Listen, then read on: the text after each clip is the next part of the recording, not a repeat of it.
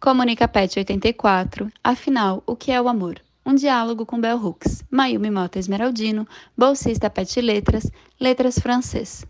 Vivemos em uma sociedade que está sempre à busca do amor, seja ele romântico, parental, espiritual ou até mesmo o amor próprio nos deparamos por incontáveis vezes ao longo da nossa vida com filmes, músicas, livros, obras de arte e até crenças religiosas que nos ditam o que é o amor e como devemos amar.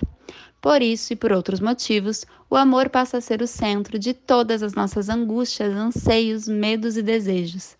Quer a gente se identifique como pessoas amáveis e que amam intensamente, quer a gente se identifique como pessoas com um perfil mais cético, que vê o amor como uma equação e que diz não precisar dele.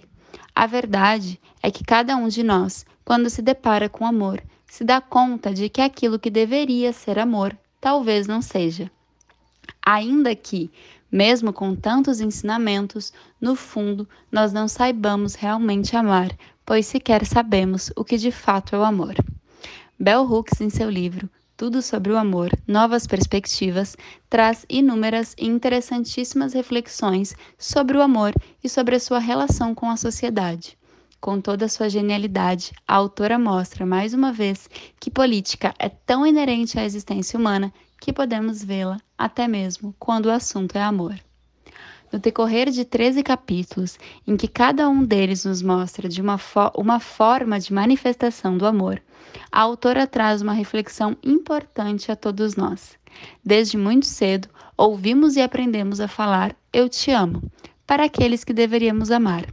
Utilizamos amor como apelido carinhoso e colocamos a palavra em todas as nossas ações, sem antes entender o que é amor.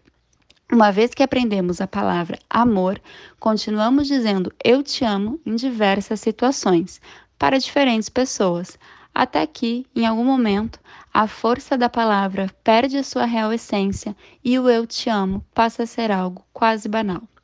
Será que uma mudança de definição ortográfica teria o poder de mudar a maneira como entendemos o amor?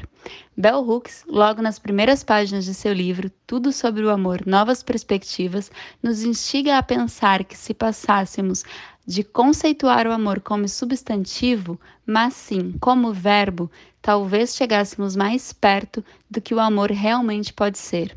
Para isso, ela cita a definição do psiquiatra M. Scott Peck. O amor é o que o amor faz. Amar é um ato de vontade, isto é, tanto uma intenção como uma ação. A vontade também implica escolha. Amar é um ato da vontade. A partir dessa citação, já fica claro que a autora não só desconstrói as concepções comuns sobre o que é amor, mas nos leva a desconstruirmos e reconstruirmos o amor em nós mesmos. Construir o significado de amor em cima de definições errôneas ou de definição nenhuma torna muito mais difícil nos tornarmos seres amorosos e amarmos ao próximo quando amadurecemos. Sendo assim, essa não é uma questão que atinge apenas a nossa individualidade. Ao nos construirmos como indivíduos que não compreendem o amor, construirmos uma sociedade que também não sabe como amar. E você? Já se perguntou o que é amor? Se sim, convidamos você a entrar nesse diálogo com Bell Hooks. Se não, que tal aproveitar essa pergunta para iniciar as suas reflexões e se preparar para dialogar com ela?